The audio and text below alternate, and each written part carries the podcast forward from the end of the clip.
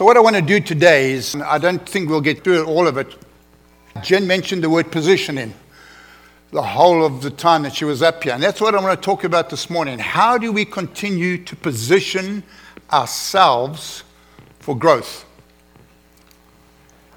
I loved what she said. How do we uh, continue to align our hearts? Because God brings growth. The heart of God is growth. That is the heart of God, individually, corporately, within us, through us. In Genesis chapter 1, 26, it says, With Adam and Eve, God blessed them and said to them, Be fruitful, increase in number, fill the earth and subdue it. Increase. In Genesis 9 1, even after sin had entered the world, after the fall of man, God blessed Noah and his sons, saying to them, Be fruitful, increase in number, and fill the earth. In Genesis chapter 12, he calls one man Abram and he says, I'm going to bless you and make you into a great nation. In other words, you're going to increase.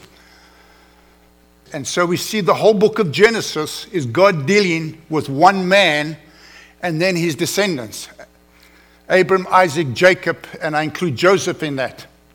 And he takes one, and in the end of the book of Genesis is 75. Increase is happening. And the God's dealings with Abram, Isaac, and Jacob and Joseph. And we know that in Abram, Isaac, and Jacob, their wives were barren. They were not able to, in the natural, have children. Yet God had promised He would make him a great nation.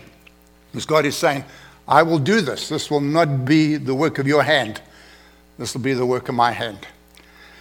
And so for years they were barren, and then God enabled them to have children. And the same with Joseph. We see all that Joseph went through, all the ups and downs, and but yet God is faithful to his word, is he not? Amen. So in the New Testament, we have Jesus come on the scene, our Lord and our Savior.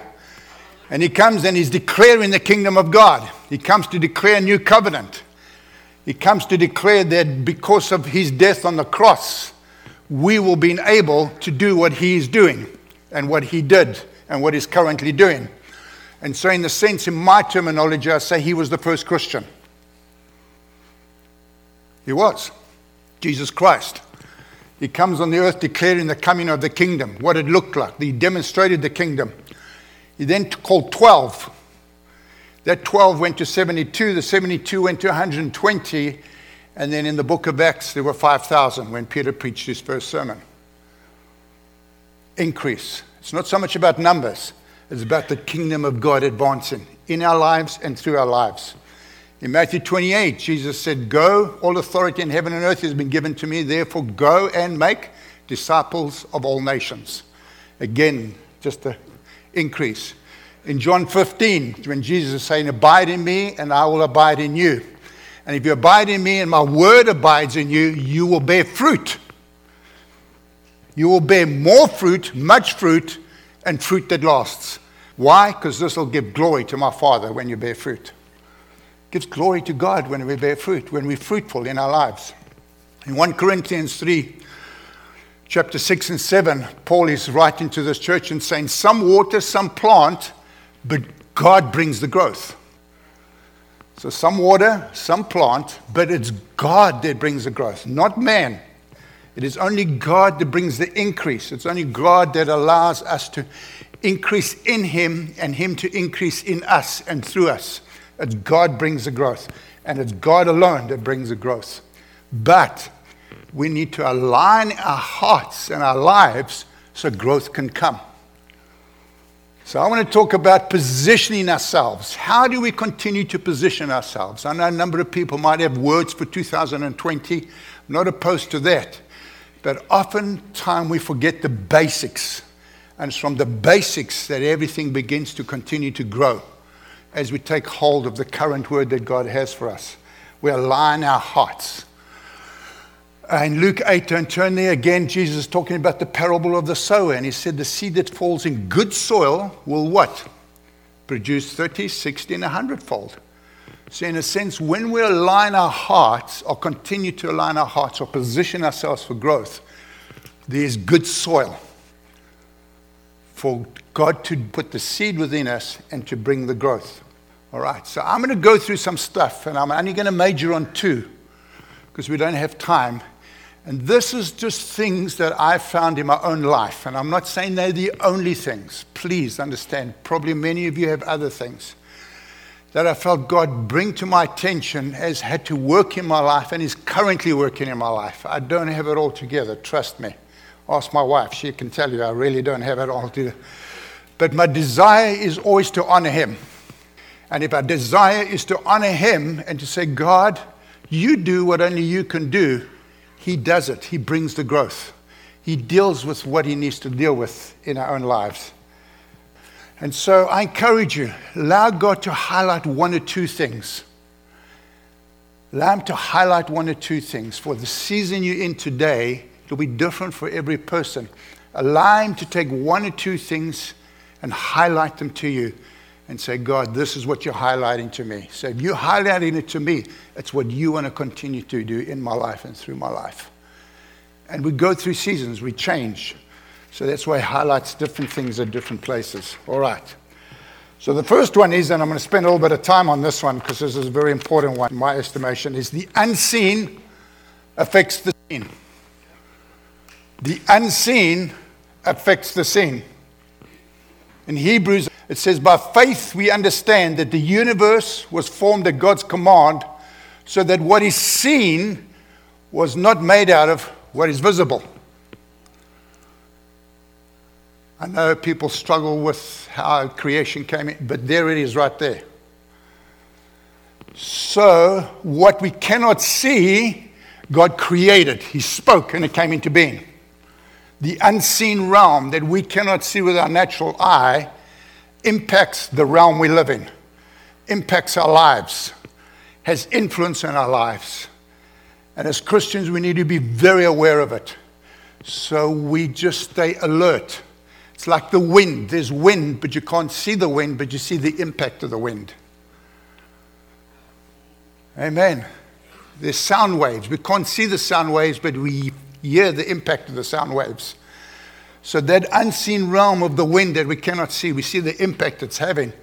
The unseen realm affects this realm. And it's very important. And the Bible says, in the beginning, God created the heavens, plural, no one, heavens. Paul said in 2 Corinthians 12, I was taken up to the third heaven. So he was taken to the third heaven. There's a first and second heaven. In Psalm 115, 16 says, The highest heavens belong to the Lord, but the earth he has given to mankind. In Psalm 108, 5, it says, Be exalted, O God, above the heavens, and let your glory be over all the earth. All right, so if we can throw up the three heavens, please, Dwayne, thank you. Okay, the third heaven is the habitation of God. God is enthroned there, angels are ministering there. The Bible says we are seated there. In Ephesians 2 6, it says, And God raised us up with Christ and seated us with him in heavenly realms. So, in the spirit, you live on this earth, but you're actually seated there. That's what the Bible says. Hello. We're seated there. That's what the Bible says. He raised us up and seated us. I'll read it to you. You can go read it. Ephesians 2 6. And seated us with him in the heavenly realms in Christ Jesus. So that's where we're seated. Although we can't see it, but that. But we live here, but my heart, my spirit is there, if I can put it that way. Okay? Next realm. The second realm is the habitation of Satan and his fallen angels. It's a spiritual battleground. It's the kingdoms of this earth are controlled from there. The will of God is always resisted. In the third heaven, the will of God it never resisted. You don't see the Lord calling the angels and saying, Do this, and the angel says, I'm having a bad day. Not at all. It's never resisted. Yeah, it's resisted. And I've got a whole pile of scriptures to tell you about this, this second heaven. If you read Ephesians, and I'll read one or two so you can see. Sorry, I should have put them up and I didn't because it's very important we understand this. So, Ephesians 2, verse 2 says this. Verse 1 says, As for you, you were dead in your transgressions and sins in which you used to live when you followed the ways of the world, the ruler of the kingdom of the air. The spirit who is now at work in those who are disobedient. Ephesians 6 12 and 13 says, We fight not against flesh and blood, but against principalities, powers, and rulers in heavenly places. The second heaven, okay? Jesus spoke about it. He says, The prince of the air is coming, but he has no hold on me. And I must do my Father's glory. And then in John 16, he says, Now as the time has come where I must go to the cross. So righteousness will be revealed and judgment will come, not on people, but on the, that heaven over there. Judgment will come in the evil one. You with me? In 1 John 3 8, Jesus says, For this purpose, Christ was revealed to destroy the work of the evil one. In other words, all what is happening there to begin to have dominion over it. Let's go to the first heaven. First heaven is the habitation of man. It's the kingdoms of this world. It's angels serving you. It's angels that serve the devil. They're also working on this place. It's the kingdom of God is within us. So, Dwayne, if you can put all three together, that will be helpful. I sent him a whole hodgepodge, and he's done a great job of just putting them all together. Thank you. Oh, you can't put all three. All right. So, in the third heaven, you have God. Second heaven, where it's literally just above the surface of the earth, where the dominion of darkness rules and reigns. And then you have the first heaven where we are seated. But we live here, but my heart is in the third heaven. Now, remember when Jesus walked the earth and he said, Who do people say I am? And some said, You say, John the Baptist and Elijah. And then to Peter, he said, Well, who do you say I am? And Peter said, You're the Christ, the Son of the living God. Matthew 16, you with me? And then what did he say? On this revelation, I will build my church, that I'm the Lord, the King. I'm the Christ, the Messiah. On this revelation, I'll build my church, and the gates of hell will not prevail against it. I will give you the keys of the kingdom.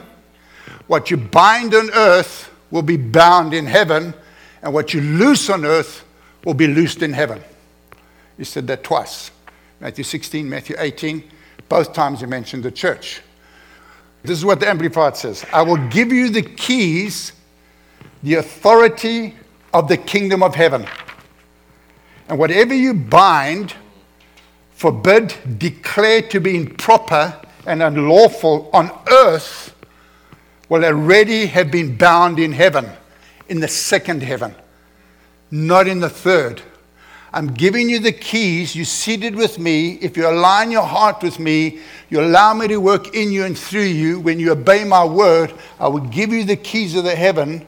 That what I have bound in the second heaven, I'll give you authority to bind here on earth. The first heaven. And wherever I've loosed in the third heaven, my goodness, my grace, my healing, my love, my mercy, I will give you the authority to loose here on earth. That's what he's saying. So that's where the battle is in the second heaven. It's never here on earth, it's never against people. But unfortunately, we get blinded, so we don't see sometimes how the evil one is working in us and through us, even as Christians. But God knows.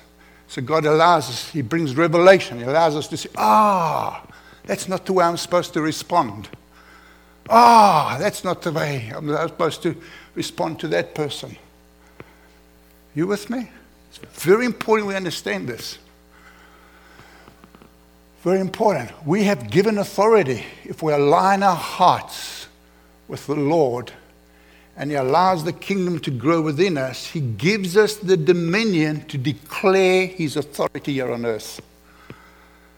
As we speak His word, as we speak what is true in my heart, as I speak it with faith, it has impact and begins to work here on this earth and undo the work of the evil one in people's lives on this earth. The unseen affects the seen. It's very important we understand it. In the Old Testament, we have far more examples of it, where we see Daniel went to pray. You know the story. To go and fast and pray before the Lord, Daniel 9 and 10. And after 21 days, the angel came to Daniel and said, Listen, from the first day you set your heart to the Lord, I was sent, but I was stopped by the prince of Persia. Not a physical prince, the prince in the heavenly. I was stopped, literally stopped. And the Bible, go read it. The Bible says, so I went back and called Michael, the archangel of warfare, and there was a heavenly battle that took place while you were praying and you didn't even know about it. So that gives me a huge key. When you start to get on your knees and pray, something happens there that sometimes we don't aware about it. But you're changing something. Hallelujah. It's very important. The unseen affects the seen. All right, so that's the first one. The second one, the kingdom of God is advanced through confrontation. In other words, what God has promised to give you doesn't just automatically come to you. You've got to go sometimes and stand in the Lord or begin to persevere or begin to advance and take hold of that which is stopping the promise coming. What do I mean? Let me explain some examples, some scriptures. Deuteronomy 1 8. See, I've given you. What tense is that in? Past tense. So in the Lord's eyes, it's past. I've given you this land. Now go in and take possession of it. They needed wisdom and how to do that. And God gave them the wisdom. That's why they said, march around Jericho. That's how you do this battle. That battle, you don't march around Jericho, you do that. So the Lord shows us his ways. The next scripture, Dwayne, if you don't mind. Set out now and cross the Arnon Gorge. See, I've given into your hand Sihon, the, the Amorite, king of Heshbon, and his country. Begin to take possession of it and engage him in battle. But the victory is already done. The victory is ours, just as the song we sang. Hallelujah.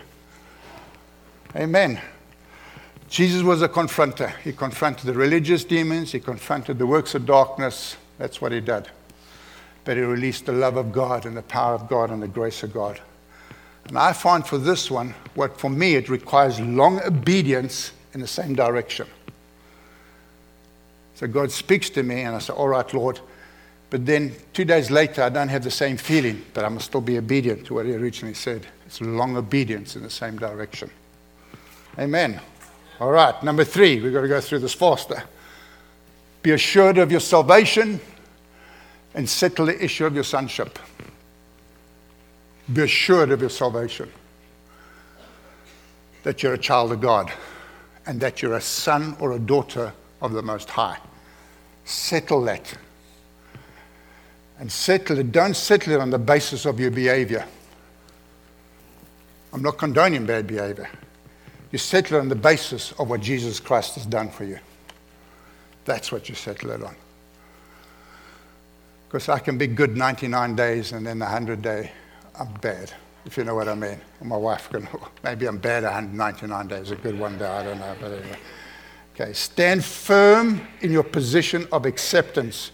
Don't fight for acceptance. You have acceptance from the Lord. When you gave your life to Him, you surrendered to Him and said, Jesus, I believe in you. Come and be Lord of my life. Settle that. It's done, people. You're a child of God. Don't have to fight for it again. Amen. Okay, the next one. Thank you, Dwayne. We have to begin to understand in our own lives how the anointing works in us and begin to develop a relationship with the Holy Spirit. Because it's the Holy Spirit that now does the work within us, the Holy Spirit that works through us. And so, if we begin to recognize how the Holy Spirit works in my life, it helps profusely to begin to side with Him and agree with Him. And the way he does it in Jen's life, and it's very hard work, I know, but the way he does it in, sorry, my son's not here, so the way he does it in Jen's life is different to the way he'll do it in my life. So I can't tell her what to do. Let the Lord tell her what to do. That's how Jesus operated, and you can see the scriptures there. They were born of the Spirit, they are powered by the Spirit. Galatians, since we live by the Spirit, let us keep in step with the Spirit. So you develop that. You develop it over a period of time. Develop and understand the impulse and move of the Holy Spirit in your life and through your life. I put it this way practice the presence of God in your life. Just practice the presence of God. And He will lead you, He will guide you. Man makes his plans, but the Lord determines his steps. That's what happens. How many of you have made plans and then it hasn't worked out that way? All of us. But you say, Thank the Lord it didn't go that way. Thank the Lord it went that way. Yeah. Amen. All right. Let's carry on. Next one. The voice of the Father needs to be the loudest voice in your life. The voice of the Father. I don't want to speak a lot about it. But for me, that's the key of your Christian walk. You're in the voice of your Father. It's not a loud voice, it's a very gentle voice sometimes. Very gentle. So we can miss it because we get caught up with stuff. How many of you have been watching, just watching TV? Sorry, Josh, seen the Patriots lose because I know he's a big fan. Sorry, I had to say that. Sorry. but as you're watching it, you just all of a sudden feel God say something to you or reveal something to you. How many of you felt that? That's the voice of the Father. Even as you're watching sport, speak to you. I would encourage you, don't let it go past. If you need to get up, just get up and go write it down because you'll forget it. Or just excuse yourself for 10 minutes and just go spend time with Him. I'm encouraging you to do that. I really am. That's how He does it. There's nothing wrong with the TV. Well, it depends what you watch on TV. You with me? All right, next one. And if I may say this, whatever the Father tells you and whatever becomes real in your life, I encourage you to let it come out of your mouth. You're not going to say it to claim it. There was that teacher many years ago name it and claim it. I'm not talking that. The Bible says we have a good confession, we have a biblical confession. And whatever you're going to walk into has to come out of your mouth first. That's what the Bible says. If you believe in your heart and confess with your mouth that Jesus is Lord, you will be saved. It's very key. Life is, the power of life and death is where? Yeah. I know I've done this before, but I feel I need to do it now because somebody said it. It's very important. Can I have Josh and um, Tommy? Tommy, thank you. Sorry. This is very important. Sorry, Tommy. I've just known him for, I actually married this young man, so enough. Tommy, Tommy, Tommy. All right, Carly. Josh, to Carly. That's thank you. All right, okay. all right. the, the Bible says every matter has to be established by two or three testimonies. Every matter. Jesus repeated it a couple of times. Matthew 18, Paul repeated it. Every matter has to be established by the testimony of two or three. What do I mean by that? If we took up an offering here, and as we're walking out, and I'll use Josh because I know it won't happen, and I happen to follow Josh, and he's taken the money and put it in his pockets. And I run and I say, I don't know, Kevin, I mean, because Kevin's bigger than him. Kevin, Kevin, you can't believe what Josh is doing. He's taking the money and putting it in his pockets. So Kevin says, Well, did anybody else yet? So he calls him, calls me. It's his word against mine. You can't establish a matter. Who's telling the truth? So we need another witness. We need another testimony. So he's going to play God. Just this once. He's going to play the devil. All right. Sorry. Sorry. Okay. The shoe does not fit. I'm going to be you and me, children of God. So God comes to us and says, I love you. I'm for you. I'm with you. I'm victorious. I'll never leave you. I'll never forsake you. I have a wonderful future for you. The devil comes and says, I know what you did in your past. I know what you're still struggling with. And he begins to sow these doubts in us. That's one witness. That's one witness. What I speak is the second witness. That's what I walk in. If I speak what God is saying, I walk in. If I speak what the devil is saying, that's what begins to happen in my life. All right, so the voice of the Father. Thank you. Cultivating a prayer life. There's a whole lot of scriptures again up there there's actually 11 scriptures where it says Jesus went to be alone. I'm just showing you Jesus modeled it for us that we need to develop a prayer life. Everybody's prayer life is different. Develop a prayer life. And the meaning of prayer is that we get hold of God, not so much hold of the answers. That we get hold of God. Because He works in our heart then. Amen. Because sometimes we pray things that maybe is not beneficial right at that particular point in time. All right, so develop a prayer life. Next one, thank you, Dwayne. Where you look determines where you live. I want to touch, just spend a little more time on this. This is very important. Because in our privilege of traveling to many churches, I find this bugs people a lot. Because people look back. They look back at their failings. They look back at the past. They look back where they got hurt. They look back where they got offended. And nowhere in the Bible does God say, look back, other than remember what I did. Just look forward. Look up, look forward. Where you look inside your heart, in other words, what do you repeatedly think about? What do you repeatedly think about? That's where you live. That's where you'll live. Please don't allow your past to determine your future. I'm encouraging you. I know you know this. Don't allow your past, don't allow the shortcomings, your mess ups, your mistakes, uh, your blunders to determine your future. Let God determine your future. I'm encouraging you strongly. I'm an uneducated African. I come from South Africa. I barely passed grade 12. I'm not proud of it, I'm just being honest. That's what happened. I got saved at 33, where God just intervened in my life very dramatically. It turned my life around.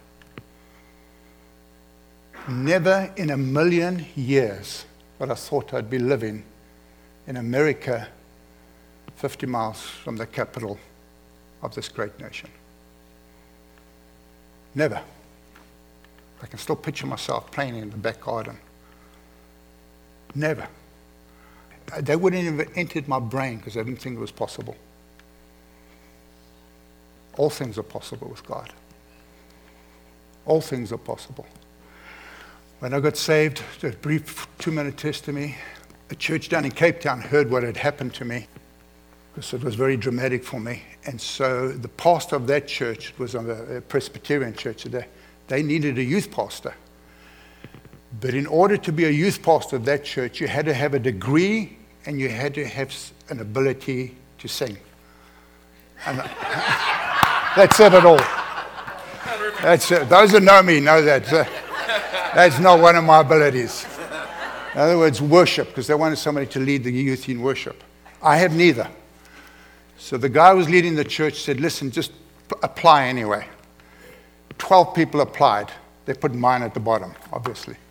They went through the pile. It was a calling committee. There were 10 of the people in the committee, and they went through this pile. They phoned four people. They interviewed three people. One said yes. He phoned them the day before. He said, No, I don't want the job. They were only left with one sheet of paper in front of them. It was mine. And they just said, Well, nobody else wants the job, so will you come and do it? Hello? You with me? Can you sing? Definitely not. Do you have a degree? Nah, a degree in other stuff, yes, but not in what you.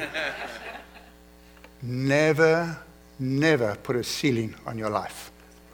Please, I'm encouraging. Don't let your past determine your future.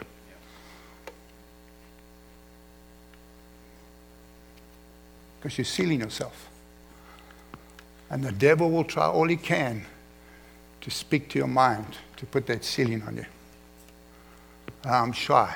I am a shy person. My family knows that. There's my daughter sitting there. I am. For me to stand up there is not easy. But that's what God's called me to do. Hello?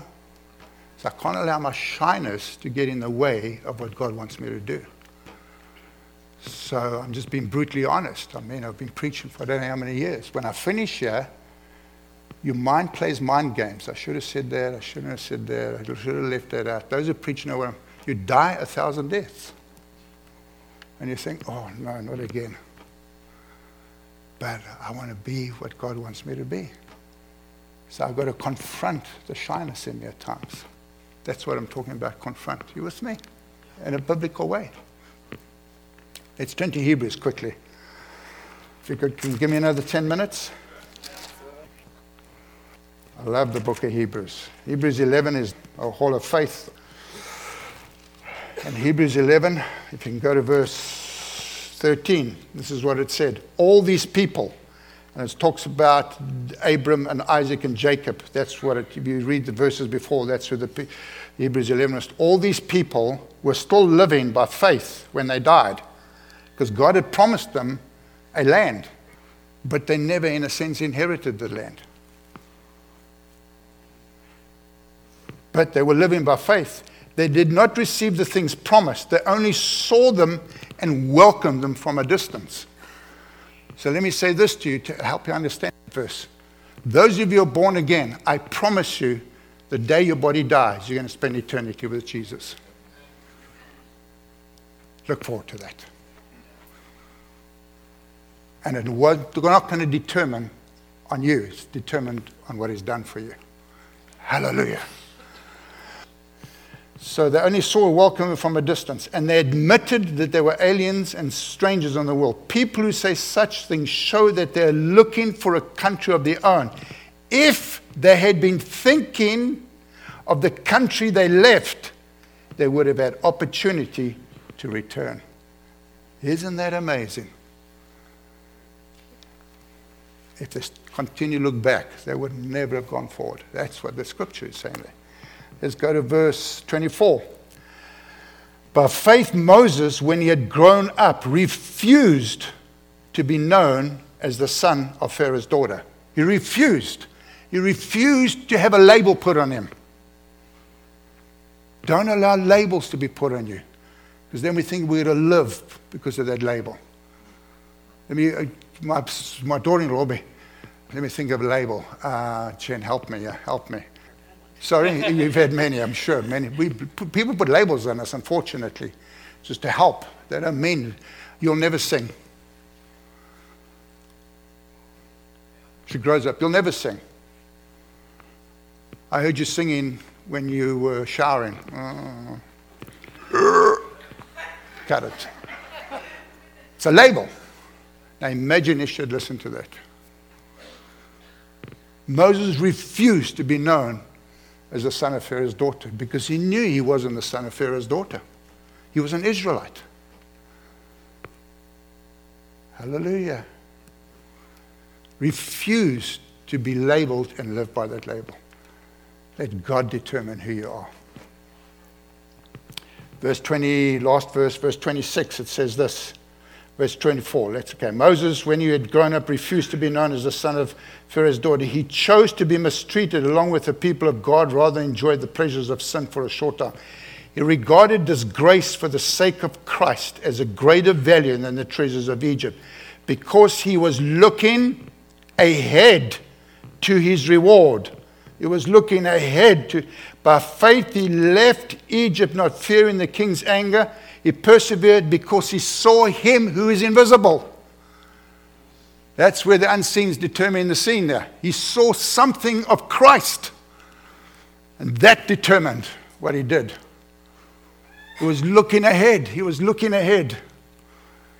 Please don't live in your past. Sort it out if you need to, but don't let it determine who you are. That's all I'm saying. Right. Live healed. Please live healed. Live with forgiveness in your heart. All the scriptures are there. Very vital. Very vital. Jesus talked a lot about forgiveness. All the scriptures are there. You have to let things go. Please don't take an offense. You have to deal with the offense. If you're like me and you've lived on this face of the earth, you will get offended. Trust me, you'll get offended by your spouse, by your children, by your colleagues, by your boss. Not because they meant to offend you, because you will take an offense. And you can't live there. You've got to let it go because that just boxes us. It really does. Unforgiveness. Forgive, forgive, forgive, forgive, forgive. How many been married more than a week? Then you know what it means to forgive. All right, hallelujah. All right, maybe a day, I don't know. All right. Next one, gratitude. You position yourself when we have a heart of gratitude, of thankfulness. Israelites moaned and complained, and they never entered the inheritance. A heart of gratitude, Clayton's preached on this far better than I can ever express. It just opens up the spirit realm to you, just opens up things for you when you live with gratitude. Just thankfulness, thankfulness. My wife, uh, we were just sitting, just, um, when was it? New Year's Eve.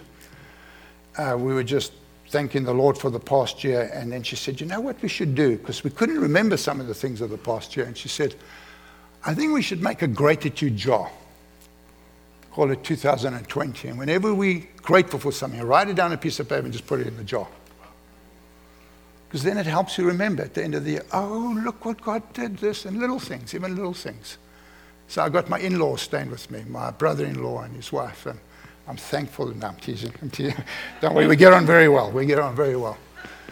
But um, yeah, so we, it's just be grateful. I encourage you, be grateful. Cultivate an attitude of gratitude. Next one, faithfulness. I don't want to say a lot about that. Just be faithful what God's given you faithful what He's put in your hands, faithful what He's called you to, even in the small things. There's many scriptures on that.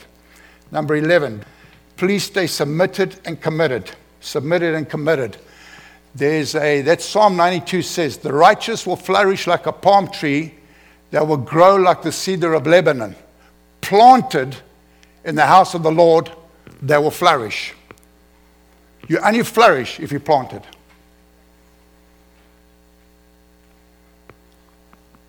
So we only flourish if we planted. Planted means to be part of something. Planted in the house of, planted in a local church. Submitted and committed. I know you're sitting here, so I'm speaking to the converted. But it's in,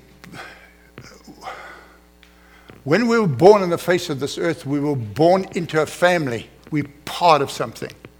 When we're born again by the Lord Jesus, He puts us into a family, a local church somewhere. Because steel sharpens steel. And so we need to be submitted and committed. If Joshua wasn't submitted to Moses, he would never have walked into his inheritance. It's a principle here. Honor your father and mother so that it may go well with you. Honor your leadership Same principle. That's why David is such a great example. Because Saul wasn't a great leader, but we don't find David tearing him down in any form or any way. In actual fact, when he tore a little part of his robe off, he, David repented. When Saul died, David could have said, oh, I'm free at last. He didn't. He lamented for seven days because he understood what it means to live under leadership. Now, leadership, authority is invited. You can never impose it. It's invited into our life. We can't impose it on people. Amen. But it's important we understand this because God works with families. Not, he works in an individual, but he puts them in family because we walk into our inheritance together, not as an individual. I hope I'm making myself understood here. I feel like I'm not getting it through properly. But it seems it's a lot I can teach on that. But anyway, there's the Hebrews. All right, let's carry on. Worship. I don't want to say much about that. Clayton has done an incredible job on the worship. All right? lifestyle of worship, just a lifestyle of worship. The Word of God, we've got three minutes left. It's very important to get the Word in you. There's all the scriptures there, to live by the Word, to allow the Word to abide in you, to be able to spend time in the Word, to get the Word in you. It's very important. And the Word always comes in seed form. Remember that. It doesn't come in its fullness, but it has all the ability in the seed to produce what it needs to produce. That's Isaiah 55 text. Four more. Claim nothing. In other words, remain open handed. What did I put there? Be content. Sorry, go back. Be content with and without. I encourage you. There's the scripture that Paul said he learned. Amazing that he said he learned to be content with and without. And so you learn contentment because the peace of Christ is within. It's not on what we own. So we, it's hard. You've got to learn that, to learn to be content. So I would just say remain open handed because everything we have, He's given to us. Even the ability to make money, He gave to us. Hello? All right. He didn't quite give me that ability, but anyway. but he has. It's a gift from God. And so we remain open handed. We steward it well, but we say, Lord, it's yours. If you want to shift it, shift it. Next one responding to accusation and criticism. Just a brief testimony on this one. In our church back in South Africa, there was a period where, like in most churches, you just go through one or two rough patches. And there were some people that were just, uh, how do I put this? Uh, put it this way, I wasn't a favorite in their eyes. I don't know how else to say it. And uh, you hear things. And I felt like God gave me this scripture. And he said to me, Ken, I want you to keep your mouth shut. I got accused of having an affair. Two, in actual fact. So I went and told my wife, you know, I've had two affairs, but anyway. and it was not true. And I felt God say, He gave me the scripture. He said, Ken, keep your mouth shut. Do not try and vindicate yourself. That is difficult. Trust me, particularly when you feel you're in the right. Who knows what I'm talking about? Yeah, it's like I told you so. and God vindicates us, and it takes time and it takes patience. But I'm positioning my heart now with Him. That's what I'm doing. And then He brings the growth. Two more invest in others with wisdom. Just invest in others, serve others, help others where the opportunity comes. I encourage you and the last one, responding to adversity. Because we have adversity come into our lives, and Paul had lots of adversities. And you can see what he says there in that scripture, where he asked the Lord to take this adversity from him. And the Lord said, My grace is sufficient for you. And then he says, um, For my power is made perfect in weakness. He says, Therefore I will boast all the more gladly about my weaknesses so that Christ's power may rest in me. That is why, for Christ's sake, I delight in weaknesses, insults, hardships, persecutions, and difficulties. Who would like that scripture? for when I'm weak, then I'm strong. I encourage you, when you're going through a tough time, read that scripture. God will bring you through. He is the victory. He is victorious. He turns evil for good. Amen. So I trust this is helpful this aligns us, position ourselves for God continue to bring the growth and increase in our lives and through our lives. So, if you feel God spoke to you, highlighted one or two of them. Why don't you stand? The reason why I'm asking you to stand is just saying, God, I agree with you. I want to say yes. Just one or two, three, I don't know. And just saying, Lord, you something, you did something, yeah. You highlighted something to me. So, Father, I thank you. If you can close your eyes, I thank you for your people. And I thank you that it's a work of your hand. It's by grace. It's by grace and grace alone.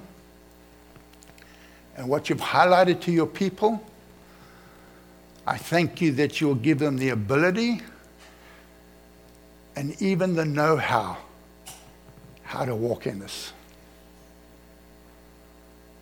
Father, do not let the seed be stolen. Do not let the lie of the enemy come and dilute it in any form or any way. Let your word be deposited. Your truth. For you said, Jesus, if we know your truth, we will be free. We will be free. So I pray even now, just even as your presence has been with us,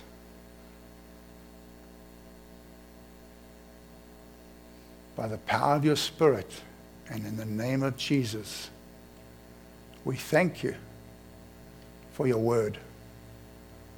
We thank you the way you position in us. We thank you for the increase in our lives and through our lives. We thank you for the greater testimonies we're going to hear about of what you're doing in people and through people. We thank you. We thank you for you are a good God. And we choose today to say, Lord, we position ourselves afresh for growth, continued growth into the future. In Jesus' name. And all God's people said, Amen.